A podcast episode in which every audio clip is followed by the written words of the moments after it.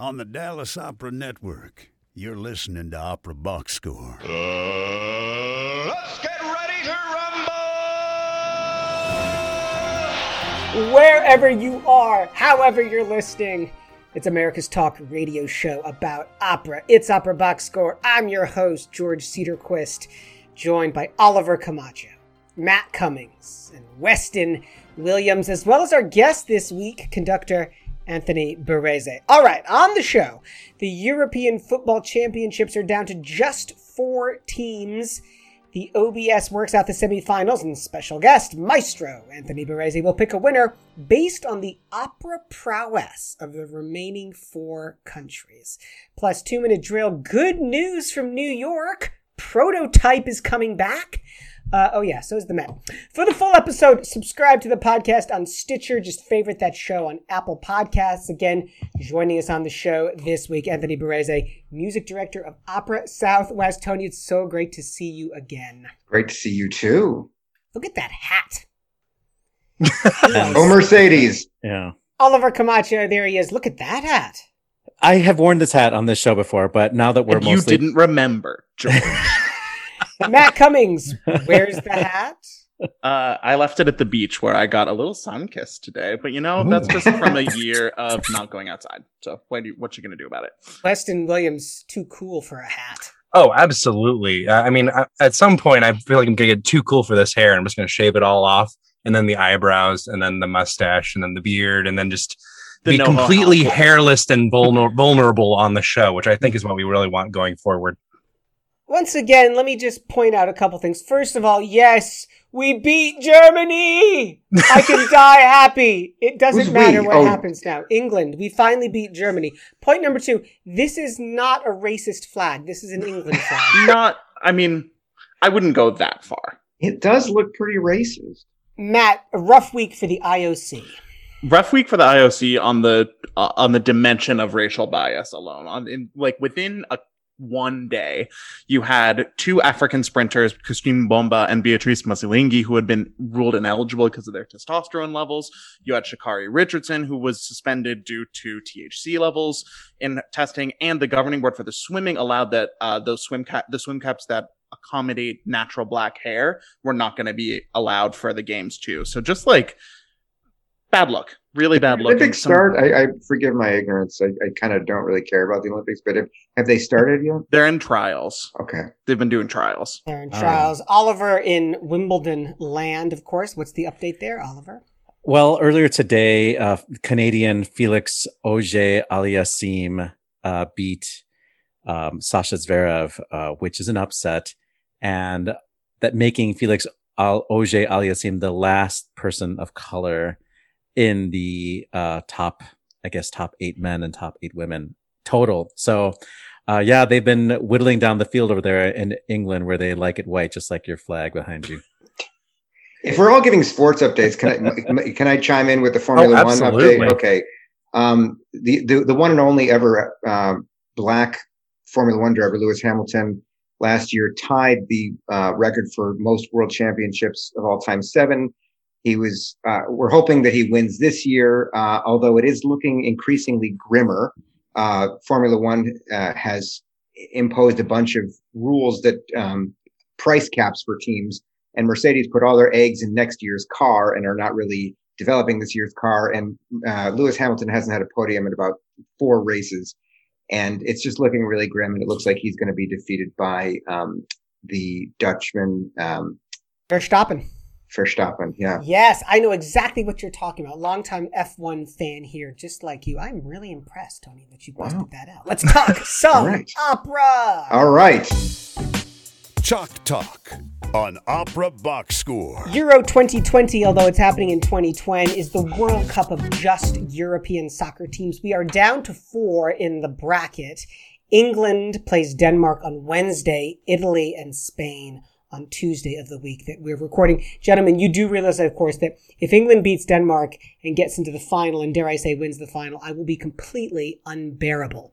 We are going to try and work through the remaining brackets, see if we can predict a winner. Round one Weston is going to back England. I'm going to back Denmark, and we're going to make our cases to our judge, Tony Barrese, based on these factors.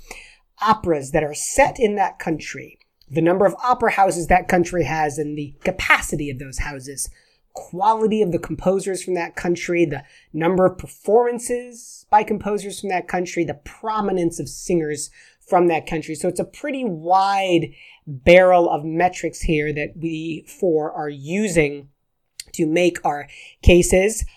Later on in round one, Matt backing Italy, Oliver backing Spain. But we're going to kick it off with uh, Weston's England. Uh, George, I think I might need to borrow your uh, your uh, racist flag there. when No I initially picked this England, when I initially picked England, I thought George was going to be judging this instead of Anthony. So I feel like I I might be at a more of a disadvantage than uh, than I initially thought, but that's okay. So England is maybe not the first country that springs to mind when you're thinking about opera, right? I feel like people tend to gravitate towards your your Germanys, your Frances, your Englands. Uh, Definitely start with an apology. That's, yeah, well, that's that's, the way to go. But that's the thing, though, is that uh, I there's no need for England to apologize because once you start looking at these stats, you're like, oh wait, this is kind of a little superpower in and of itself. Um, I was looking at a bunch of stats. These are uh, all my stats are from operabase.com. Um, this is uh, I, I decided to look at the 2018-2019 season because um, obviously I don't want to count anything from the pandemic because all bets are off there. Um, and uh, Great Britain had the sixth most operas performed in the world, which is pretty So it's not even top five. is well, but it, it beats out France and Spain completely. Um, while and while it's not, you know, number one, it it definitely is punching above its weight class, uh, especially for a country that had a bit of a operatic dry spell between Handel and Benjamin Britten. But um, You know, a short stretch of music. a little short stretch. Gilbert and Sullivan, if you please. but you have to remember too that in the 2018-2019 season, London had the most operas performed um, than any other individual city in the world. London, um, and it was a second in the number of productions compared to uh, Moscow, I believe, um, which is pretty impressive. Um, there are over 430 opera companies in the US in the in the UK according to Opera Base, which is very impressive. Um, there are of and then if you look at another list of top composers uh, in terms of the 2018-2019 season, Handel saw 511 performances, which is ninth place out of 10. But you also have to remember that Handel is the only Baroque composer on that list. It's all 19th century basic people, basic composers, uh, you know, and and Mozart. Like, what is that? You know, but Handel is like holding on not just like England, but like the Baroque period entirely, which I think is pretty cool. Um, England is also one of the home to a lot of, I think, very uh, offbeat composers. Uh, like um, if you look at some of their their their offerings, you have like Ethel Smyth, probably the most famous female composer of the past, you know, three four hundred years, honestly. Um, Benjamin Britten, of course, single-handedly revitalized British opera, and I think arguably was, you know, uh, instrumental in modern styles of opera. Um, I would also mention that, you know, if you go way, way back, you've got like Purcell, you know, England getting it at the ground floor, really, really solid stuff. And while maybe they don't have necessarily like the breadth of like Italy in terms of like all of the great like warhorse composers, Uh-oh. they are they are a powerhouse in terms of contemporary composers. I would argue that there are more relevant 20th century and 21st century English composers than there are from any other country on this list. I mean, uh, you look at uh, Peter Maxwell Davies, Thomas Adès, George Benjamin are some favorites of mine. I mean, these are all yeah. big heavy hitters in the contemporary opera world. And uh, a couple of those are still alive which is a nice bonus. In terms of singers you've got um, you know quintessentially british voices like peter Pe- pears uh, ian bostridge uh, janet baker kathleen ferrier john tomlinson alice coote sarah connolly. They all have very british voices and a very specific sense of drama that you don't necessarily see with a lot of um, you know uh, singers from other countries, in my opinion.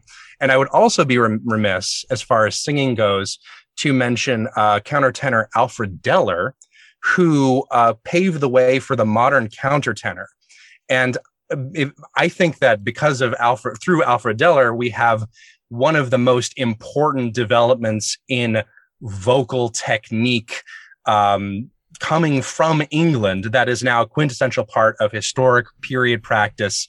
Uh, they basically invented a new voice type, which is not something that I think you can really say out of any of the other uh, countries here. And for that reason, even though it might be a little bit of an underdog at first glance, I think England has a pretty good shot of winning it all this year in soccer. wow, you put put your best foot forward there, Weston. Good effort. I like it. All right, we're gonna let's get real now. Okay, let's talk about Denmark. Side note: I'm happy to cheer on Denmark as an England fan just for today. Once we meet on the pitch uh, for the Euros, all bets are off. All right. Carlsberg beer, one of those delicious Danish beers. Its old advertising slogan was Carlsberg, probably the best lager in the world. You know, when you comes to opera, I think the same thing applies. You know, Denmark, probably the most underrated opera country in the world. Copenhagen, it's just plain cool. It's the place to be. Let's talk opera houses. I'm going to leave everything on the floor. I'm not saving anything for the next game. What a rookie mistake you made, Weston. because he won't make it past the first round. All right, we got two big, two big opera houses: the Royal Danish Opera, led by John Fulljames, and the Danish National Opera. Those are both in Copenhagen. And actually, the Copenhagen Opera House looks remarkably like Jabba's sail barge, which is really beautifully done. They dropped. Did you mean that as a 300 point for or against? That's my question. $370 million to build that in 2000. All right, here's the stat that matters is, that, is this. There are 36 opera companies in Denmark. That is for a country of 6 million people per capita. That blows all these competitors out of the water. That shows the importance of this art form to this nation. Let's look at the composers. Edvard Grieg, Carl Nielsen, Poul Ruders, who just wrote Handmaid's Tale, even Louis Edvard Andriessen- Grieg? even Louis Andriessen Yeah, wh- is still yeah, alive. what's what's a good No. Grieg opera? Not going to get into specifics here. I don't have the time for that. All right. Uh, and look, this just in. Kaija Saariaho's Innocence coming up uh, next season at the Met, mind you, was commissioned by the Danish National Opera. We've got writers, stories from the likes of Hans Christian Andersen. We've got voices like baritone Bo Skovhus and tenor Lauritz Melchior and directors like Kasper Holten, who cut his teeth in Denmark and then would go and run the Royal Opera House. So are these household names? No, they're not. But in the Euro 2020 competition, Ukraine, it wasn't a household name. Um, uh, Switzerland, that wasn't a Okay. household name either. But boy, this roster of singers, writers, directors, composers, houses is so unique and it deserves to go to the final. Perez, make your call. This is a this is tougher than I thought it would be. Um, You, you got to take off points for Edvard Grieg because he was Norwegian. Yeah, I was about to say. well, I don't know of any Okay. operas that he wrote. That's Uh, fine. that- That's fine. that too. But Double hey, points. look, IKEA. Okay, IKEA. That's Swedish. Swedish. Swedish. When you said Saariaho, I was like, she's not. But you but you made the point that I mean, She's Finnish, God. isn't she? Sorry, He's yeah, Finnish, but, but he said it was commissioned by the. By, Yes. by- He's Denmark. playing this pan Scandinavian league over here.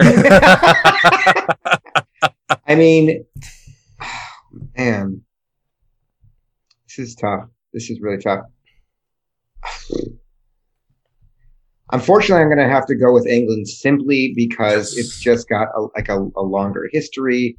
It's, I don't know. I'm sorry, George, but you made some compelling arguments, but then you also made some some serious mistakes. Well, if he starts crying, he can always dab his eyes with his enormous England flag immediately behind him.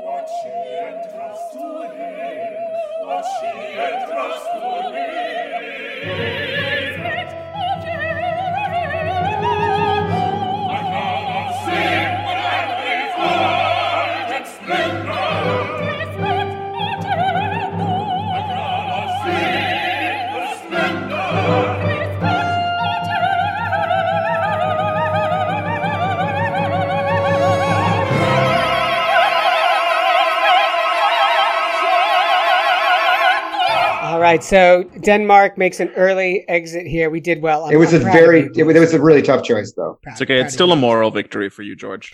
Moving over to the other half of the bracket, then this is Matt's Italy, who's going to go first against Oliver's Spain.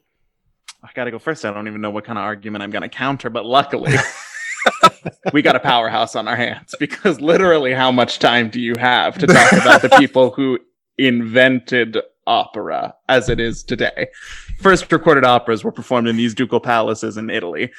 And then, and that has grown into a cottage industry with these major houses like La Scala, arguably the Mount Everest of performing an opera and uh, definitely the Mount Everest of getting applauded for performing an opera. You've got Teatro La Fenice, which is which has both cultural significance as an opera house named the Phoenix that has burned down not once but twice, and was featured in major opera movies like A Night at the Opera and the Luchino Visconti, who also was an opera director. His film Senso, Teatro San Carlo, the oldest continually active opera venue in the world in Naples, and basically the template for all perform for for most of these royal opera houses that these jokers are talking about. That's not even counting the Arena di Verona. I could go on for literally two hours just listing opera houses in Italy, not even talking about operas that were set there or composers. Let's talk composers. Weston had you know, we we were already we've already seen the hand there in in in England. In Italy, you got you get in from the ground floor. You've got Monteverdi, Cavalli going all the way through the bel canto era to Verdi and Puccini, the bread and butter of your operatic repertoire today. Of the top 10 most compo- most performed composers from those 2018-19 stats, you had Verdi in first, Puccini in third, Rossini in fourth, and Donizetti in sixth. Just those four Who composers. second? Uh, second I was believe it was Mozart, as I Good, recall. good on Oh. Mozart. Oh, yeah. Okay. Yeah, just those four composers is a total of over 3,000 performances. I, I, you know, I, singers, again, how much time do you have? You've got the historical singers like Francesco Cuzzoni, Farinelli, Luisa Tetrazzini, like all people who are on the vanguard of technical advancement in opera and whose names we still talk about in terms of teaching opera history because they were just that important to the art form. And then legendary singers within memory. I mean, you've got Pavarotti, you've got two Renatas, both Scotto and Tebaldi, two Titos, both Two Schipa old and Renatas. Gobbi. And that doesn't even count Toti Dal Monte. You know, I could go on and I probably will because this is going to be a blowout. I, All right, Matt Cummings going to save something for the uh, potentially inevitable second round here, but Oliver Spain. Well, Italy may have attack. all of that, may bring that much muscle to the game, but where's the romance? I mean, if Oh. you took away Mm. Spain, you would not have Carmen. You would not have Don Giovanni. You wouldn't have Barbara Seville or Marriage of Figaro or Trovatore or Don Carlos or Forza del Destino. yeah, or who everybody- wrote all those operas? but he needed a place. Um, what about Don Quixote? What about Elixir of Love? Did you know that was set in Spain? And Fast. Region, Yeah. So Yeah, depends on who you ask. Yeah. so so many composers, namely Italian ones, wanted to be Spanish. They wanted to set their operas Mm. in a place that the audience immediately identified and understood what it meant to be Spanish because that's how important Spain is to Europe. And we're talking about singers. I mean, if you did not have Manuel Garcia, you wouldn't have Maria Malibran. So none of your Rossini operas would have a star or Pauline Viardot for all of those great French operas. And she composed herself, Pauline Viardot, even though she wasn't born in Spain. she comes from Spain. and then there's only one, you know, non-desirable singer, you know, um, Placid Sunday, but we have some really nice ones like Montserrat Caballé, Hall of Famer, got to give her credit. Alfredo Kraus, Teresa Berganza, Pilar Lorengar, Jose Carreras. Um, yeah, I mean, we, I mean, Spain just brings so much to the table. Um, yeah, we have some opera houses too. Three that are, you know, considered to be international level, uh, European houses, the Bilbao, the Madrid Real, and the Gran Liceo in Barcelona. And we have, uh, a stage director that everybody wants a piece of, Calixto Calixto Bieto. Uh, you know, Italy may have the history, but uh, yes, Spain has shown throughout time that it's always a place that composers want to go, that singers come from, and uh, where weird ass directors get their start. crazy name, crazy guy, Calixto Bieto. So Oliver makes the case for Spain, throwing it back to our guest, place. It's the place. to to judge Italy and Spain. We're looking at the entire body of work here. Opera set in that country, the opera houses, the composers, the number of performances, the prominence of the singers. Which country has Spanish composers. We don't really got them. more to this? We have that Zarzuela You- stuff. But And the there's- settings. Um, I, I'm reminded of the first time that that Michael Jordan was allowed to play basketball in the Olympics and uh, was basically cleaning his fingernails while playing the the Russian team, and it was a bit of a turkey shape. So I I I I mean I really I can't in any despite my my preconceived notions. I just think this is such an unfair. If this Uh. like I don't even know why you. I know you put Italy in this, but it's like having a, a pyramid contest with Egypt versus like everybody else. So I, it's with, with um I don't know with with no regrets. I this one goes to Italy. Ah, puta madre. I'm shocked. Yeah. Absolutely Yeah. shocked. Yeah, I I, I thought that was going to be closer. I, I really did. You, you really you really labored over Denmark.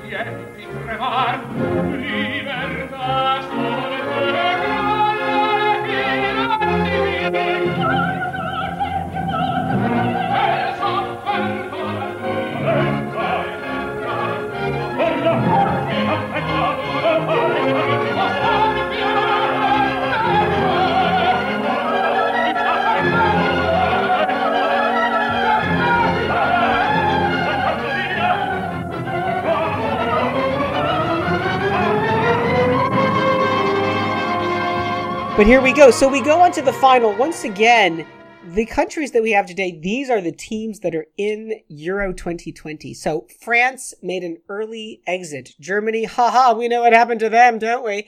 And uh, who was the other big? Oh, Belgium, of course, crashed out as well, along with Austria and Switzerland. Into the final. Weston's England, you're going to go first, Weston, against Matt's Italy, the final. Here we go. Make your case.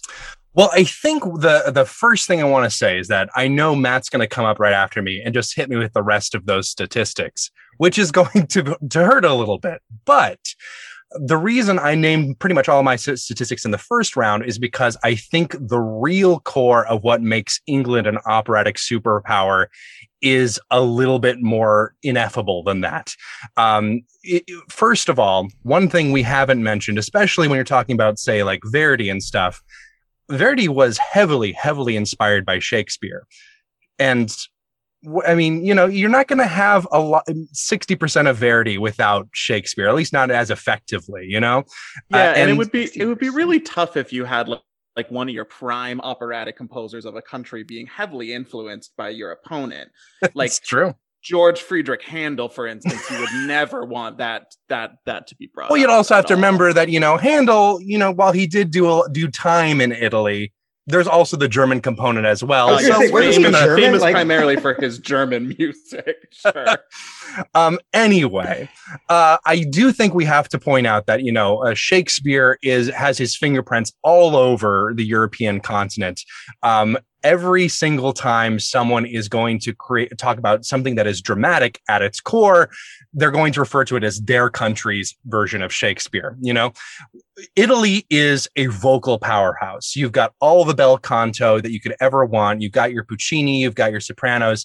But I think we can, um, and this might be a controversial statement for Anthony specifically, but I think once you get to you know the mid 20th century, things start to diverge a little bit in opera. You have the the vocal pyrotechnics, the old-fashioned Italian style, and then you have the more dramatic, more grounded, perhaps more relevant, I would argue, as the England supporter, style of opera that really finds its home in England and places like Germany. Um, I, I would say that you know you might go to an Italian opera and hear some very impressive runs and trills, but once you hit the 1950s, there's not that many relevant Italian composers out there. I would say. I mean, I, I think that you know you look at like someone like Thomas Adès is much more of a force than any living Italian composer because of the way he writes, the way he speaks to the uh, you know contemporary people. I think that modern Italian composers are not heard that much outside of Italy, whereas England is in its flowering. Italy had its flowering maybe 400 years ago, and who knows, they might have won every single competition up to this point. But I think that England, if you take into account the drama, the relevance, and the uh, the more adventurous nature of what it is currently producing, has a better shot of defeating them here in 2021 slash 2020 because of the pandemic. Preston Williams using some substitutions and some 20th century trickery to try and one up Matt's Italy. Matt's, what's the uh, second half going to look like for you? Yeah, you may uh, you may have tried to to kneecap Verdi, but interestingly, Shakespeare himself hit a lot of the roots of stories like Romeo and Juliet come back to Italy themselves. Every set, I mean, every version of Romeo and Juliet set in where? Fair Verona, where we play our scene. So, did he really write it so much as steal Tell from the more Italians? somewhere. Yeah, right. yeah. We, you know, the operas that are set in Italy, I didn't even mention in the first round, but what's really interesting about them is that uh, I think of operas like Tosca, which are not only set in Rome, but are like a tourist guidebook to important monuments in Italian history. Like these are not just, they're not just set dressings, but they're fundamentally part of the story. They're like, the, they're the fertile soil. The history itself is part of the fertile soil from which these operas grew forth. And furthermore, to talk about 20th century composers in England that, you know, that ignores composers like Luigi Nono, Luciano Berio, uh, composers who maybe don't get heard or performed performed as much as the 20th century uh, English or or the older Italian composers, but that does not mean that they were not, you know, out there still doing the work, still running the runs, still doing their drills. Uh, the Italian school of singing was so influential that England stole it and imported all of the singers from Italy because that's what people wanted to hear. Ouch. Everyone, every other national style of opera was really kind of created in opposition to Italian opera itself, because that was how they had to define themselves as what they weren't, as opposed to what they were. Because this is just a juggernaut that will not be stopped. When people stop going to La Scala, then maybe London can be top dog. But like, I just don't see that happening today. Matt Cummings making the case very strongly, finishing off the final. We go back to our judge and our guest on the show, Anthony Barrese. I was really impressed with the Shakespeare argument um, until I remembered this was a discussion about opera. so That is I- fair, I suppose. again, and I- and I, oh, you went down the wrong alley with the con- contemporary Italian opera is my my my greatest love. so uh, Wait, don't forget about the bribe I gave you. uh, yeah, again, I just find, find this this whole setup so unfair um, to everybody but uh, Italy. So this is this is an easy uh, shooting fish in the. Wow. Italy. Italy storms its way into the final and wins the Euro 2020 of opera. The only What- thing that, they, that you could have brought up, I think, that would have really been a gut punch to Italy was the fact that they're notorious for not paying their singers. Uh, even today, I mean, e- even bef- right before the pandemic, and even some of the best opera houses are just uh, swimming in red. Um, and and th- that it is much more preferable for a lot of these people to sing. I, I think in really any one of the other countries. I think the real downfall was the failure to pay the referee, but you know, each that, to their own. That could have, yeah, that could be it too. There we go. Well, we'll see how it plays out in Let- reality. Just let me note it that our judge's last name is Barrese, Yeah. and that is not a Polish last there name. is there is a little bit a little bit of bias. That would And then never it- fly. FIFA. Yeah, that they don't do that in soccer, right? It's never the international clean sporting. as can Yeah. be.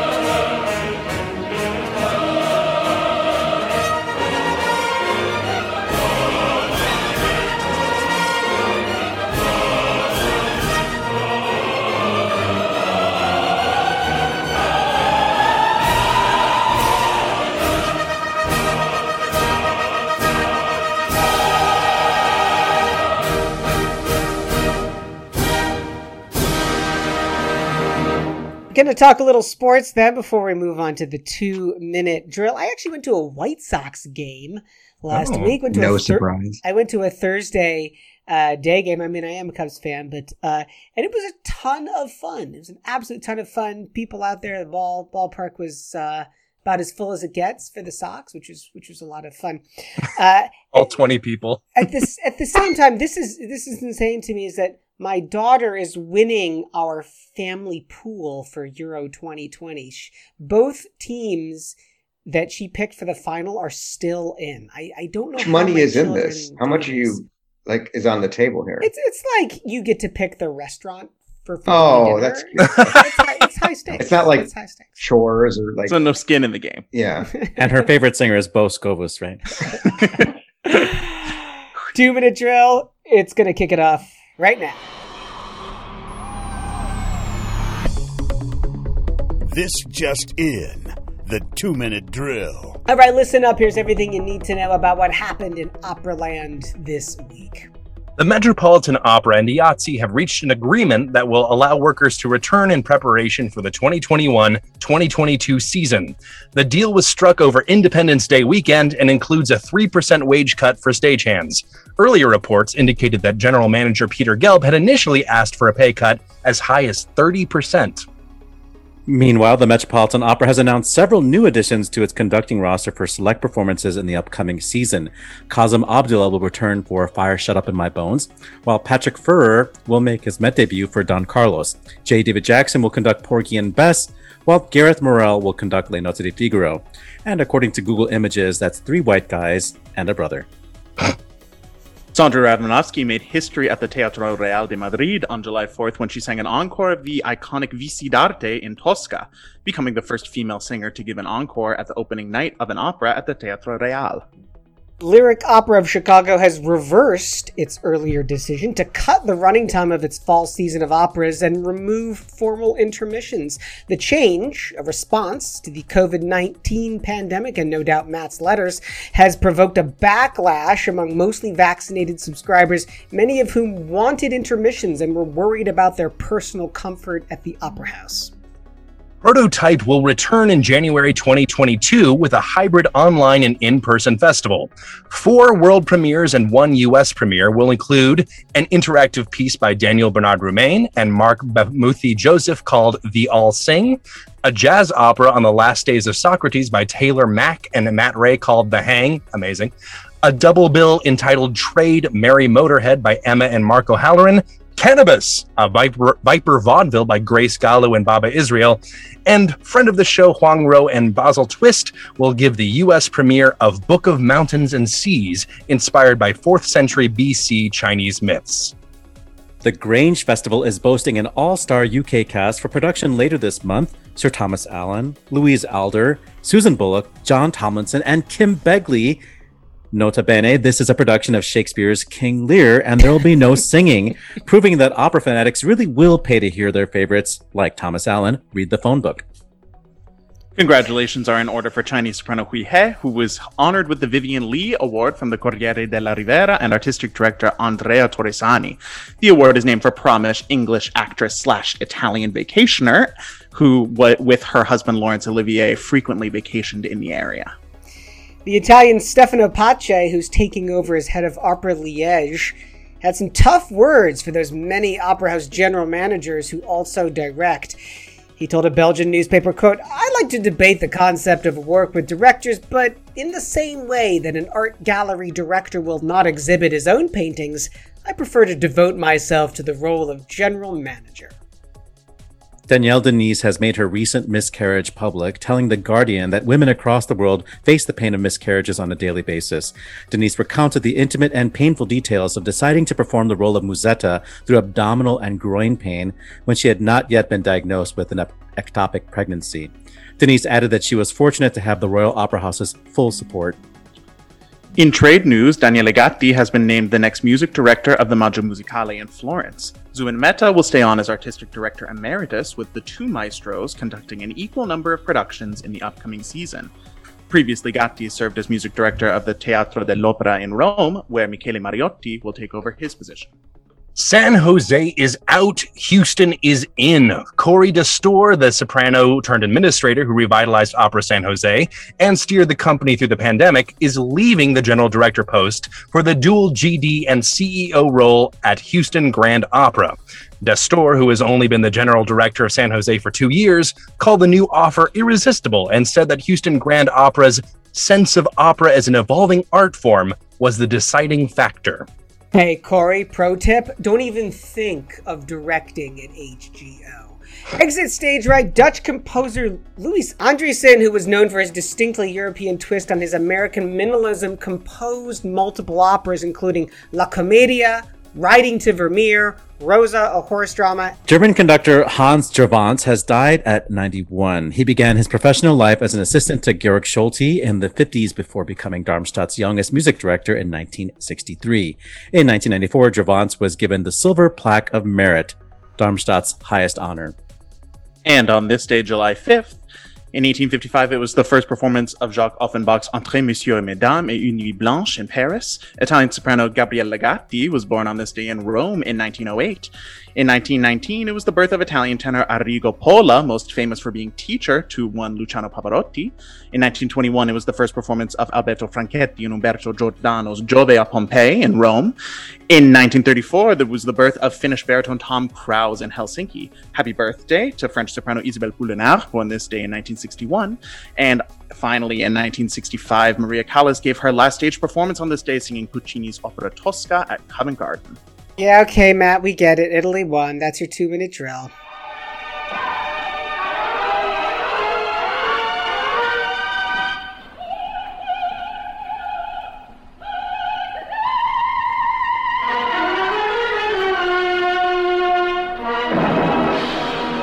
So that was Tosca leaping off of the top of the, what's the name of the church again?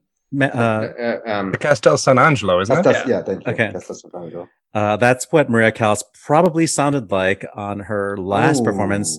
Uh, that was uh, also from 1965, just a few months before her farewell to that role and to the opera stage later on in 1965 on this day.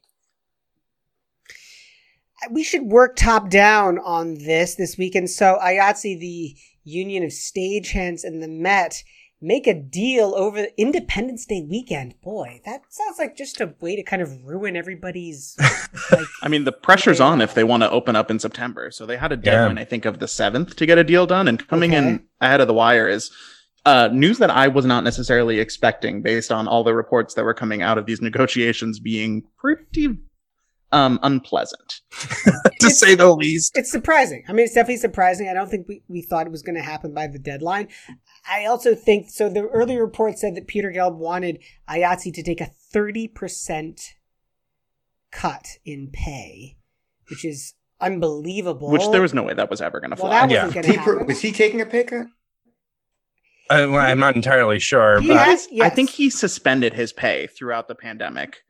I- you oh know. no! La- last year, I believe. Uh, last year he did uh, the. I believe the news was he did make 1.43 million dollars, but I- are, those are over his Met stock options. Right.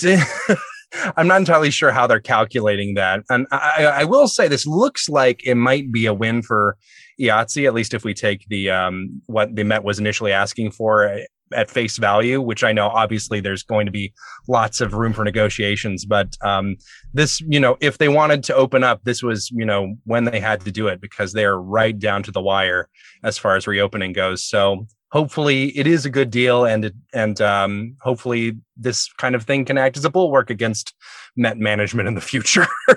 So speaking of the Met, the only reason why we have this uh, information about those four conductors who were added to the conducting roster is because somebody in Met PR wanted it to be published that this is happening, and probably because Kazem Abdullah has been added to the roster, giving them one more diversity point.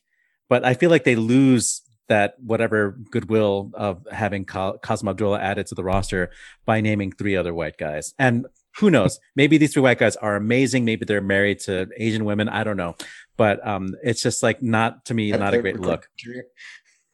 Um, I'm con- I'm confused how the lyric was going to do these shows without an intermission. They were I all going to be short into like 90 minutes. Yeah. Oh, they were going to do that that sort Yeah. of cutting. Yeah, they were going to do both. Yeah. Oh, they were they're really really betting on their new fancy seats to keep people comfortable through all five hours of Die Valkyrie. Uh, or, or, or even just Macbeth is. is But you know. Anthony, you are doing it again. You are not giving Spain its due diligence.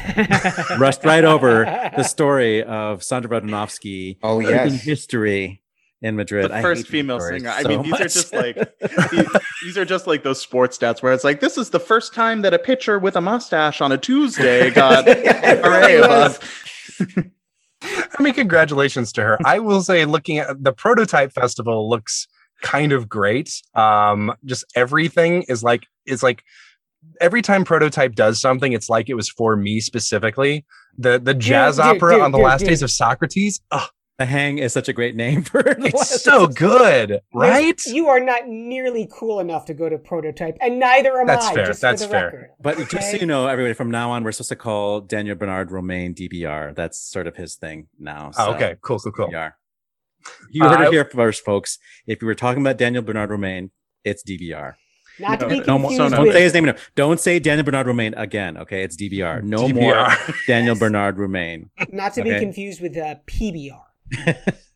Completely different. recording device. Yeah, I I don't get. Look, you know, I'm as English as the next man from England. I don't get the the Grange Festival doing King Lear. Okay, King Lear is my favorite Shakespeare play. Yes, great, but like, what what's the appeal to hear these people not use their singing voices? Well, I think they they must have gotten in this Google Doc and saw the uh, uh, the argument I was going to make about Shakespeare and uh, really decided to go for it.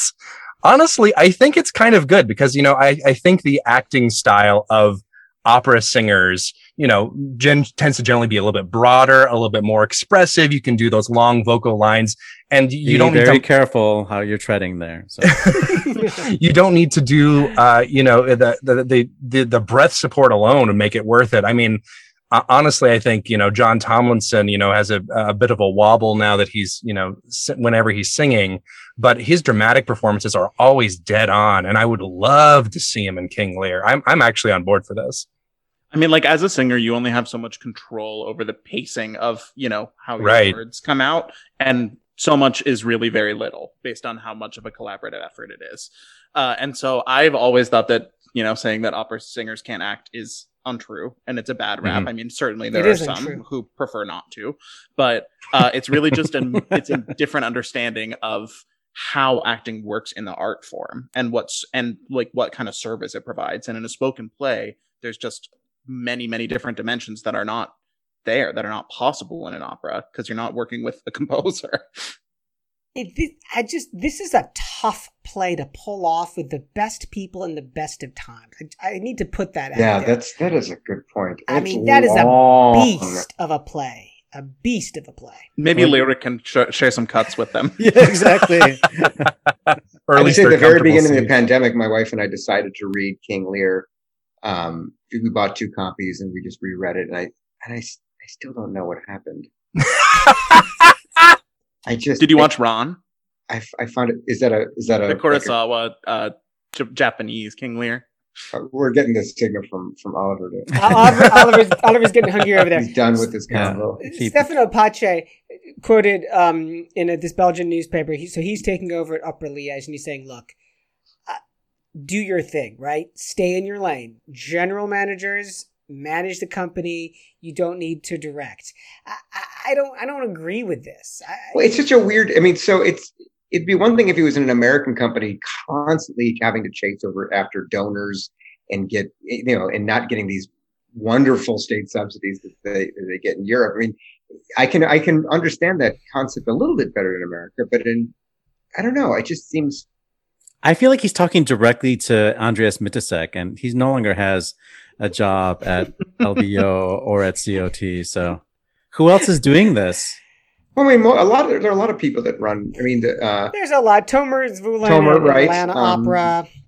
Larry Edelson at Saratoga. I mean, you know, a lot of there there there are quite a few people, not at the the, the, the tippy top level, but certainly. it gets it gets less as you go up the tree. Like Alexander Neef is not directing, you know, his own productions, but Who's that woman that is uh with with uh Francesca Miliotto? What's that company? Jade. Oh, David- oh yes, uh, Lauren um, Meeker. Lauren Meeker, yeah, Yeah. she directs. hmm hmm it's true. Well, we're talking to you, Lauren. director, Yeah. and So, uh, well, um, on the it feels weird to not have uh, a woman on this panel for this Yeah. story, but the Danielle de Niese uh, story in the Oh, Guardian was really, really That's hard to read. heartbreaking. Yeah. Um, and um, you know, we know her as like this stage animal, and we saw that production of La Boheme here in Chicago, and it's very physical. And you know, that's not a super long role, but you know, she does some stuff in that performance where she's like jumping on tables and hopping around, and it's like, you know, she's just a dynamic performer, and I know that she's very generous on stage. And uh, yeah, to for her to decide that she was going to go go forth, even though she was experiencing pain, and to find out after the fact that the reason why she was in pain was because of this ectopic pregnancy. Man, Does she have any other children? Yeah, she has one. Uh, she has her own child with Gus Christie, and then she also is the mother of Gus Christie's child from a former marriage. It's all there in the Guardian. Anyway, uh, we won't comment anymore on this because we're five sausages talking about this. Yeah. No Ashley this week. yeah. but we can we can advocate. We can put a link on it for um, Mhm. operaboxscore.com. I love the hire Khori Dastoor at Houston Grand Opera. Right. So here we go. A singer who has become an administrator. It's not atypical, but you know it, it happens. It's it's unusual though. Uh, okay. So quote. Uh, interested in the sense of opera as an evolving art form was a deciding factor at Houston Grand Opera. I don't know if I see that necessarily from their programming. I think that probably Dastoor is going to start to make those changes. You don't Right, see so- that really? Don't? I, I don't. I, I don't. I'm not sure. I'm not sure like what I would be, what kind of repertoire directors I'd be looking at to see to see that sense of change. I will say they've had a lot of curveballs thrown at them. Everything from the flooding of their Yeah. performance Yeah, space a that couple years ago Yeah. uh, and they they respond. Perryn Leech responded very well to that, and and was able to come up. And um, uh, Patrick Summers, I think, is the music director. Yep. There, and you know, they really pivoted well on that. But obviously, to have a great artist like her, who is also a woman, a woman and also a person of color, taking HGO to the next level, I will absolutely. We're gonna get her on the show. Absolutely. An invitation to you, Ms. Dastoor. and uh, Houston's been really uh, instrumental in getting, you know, the they, they commissioned the the the three Martinez operas, um, and that Chicago that I think did one of them was going to do another one Mhm. of those. They're those the mariachi operas; those are getting done all over the place. And and from a friend of mine who sang in one of them, they, they did something like 15 performances of, of the first one. It was everyone was completely sold out with an audience that they had never seen before. So they are they are speaking to their community in a way that And uh, a lot of opera keep in- Keep in Sorry. mind that those mariachi operas are in Spanish. Yeah. Well, that's what I'm. Yeah, of course. that, I mean, they're, they're, that's what I'm saying. They're, they really are speaking to their to their. Uh, um, he's he's talking yeah. about the contest Oh, for youth right. markets Yeah, yeah. in From that, Spain. from that round Yeah. one knockout. but they're also written by a, a Mexican, not a, not a Spaniard. So. But oh man. True. it's but they're not in uh like Aztec or anything like that. You know. It's Okay, I yeah, you lost me. We're gonna we're gonna wrap we're gonna wrap it up. Darmstadt, yeah, I just don't want to big it up to Darmstadt. You know, Darmstadt. when, when I lived in Germany, when I was in a Drink. I don't have a drink, in, but in Germany, uh, I was at the uh, Staatstheater Darmstadt, uh, a place that uh, I remember very fondly, and how marvelous that Hans Drewanz was given the silver plaque of merit. Uh, before we close this up, um, Can Anthony okay. Do you have anything to say about the Franchetti Giordano collaboration? Have you ever heard of two composers collaborating on an opera? Um, yeah, but not not that late. You know, you you have pastiches and stuff uh, going back into the.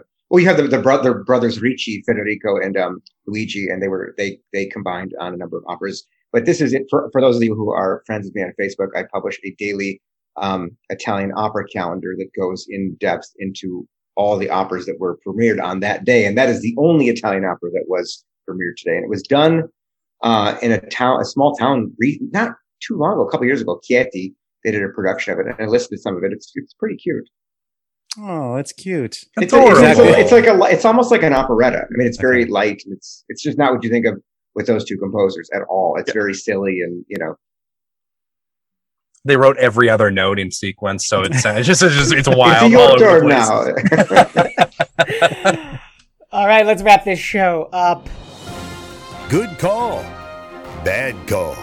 On Opera Box Score. Good call, bad call is the way we end every show. Tony Baresi, great to have you on. By the way, we'll give you a, a chance to hype anything that you want to hype or Well, let them think about it for a second. Share. We'll let, so we'll let you go last. I do want to just remind the listeners, Tony Baresi, correct me if I'm wrong, you were the man who ate a page of a score yep.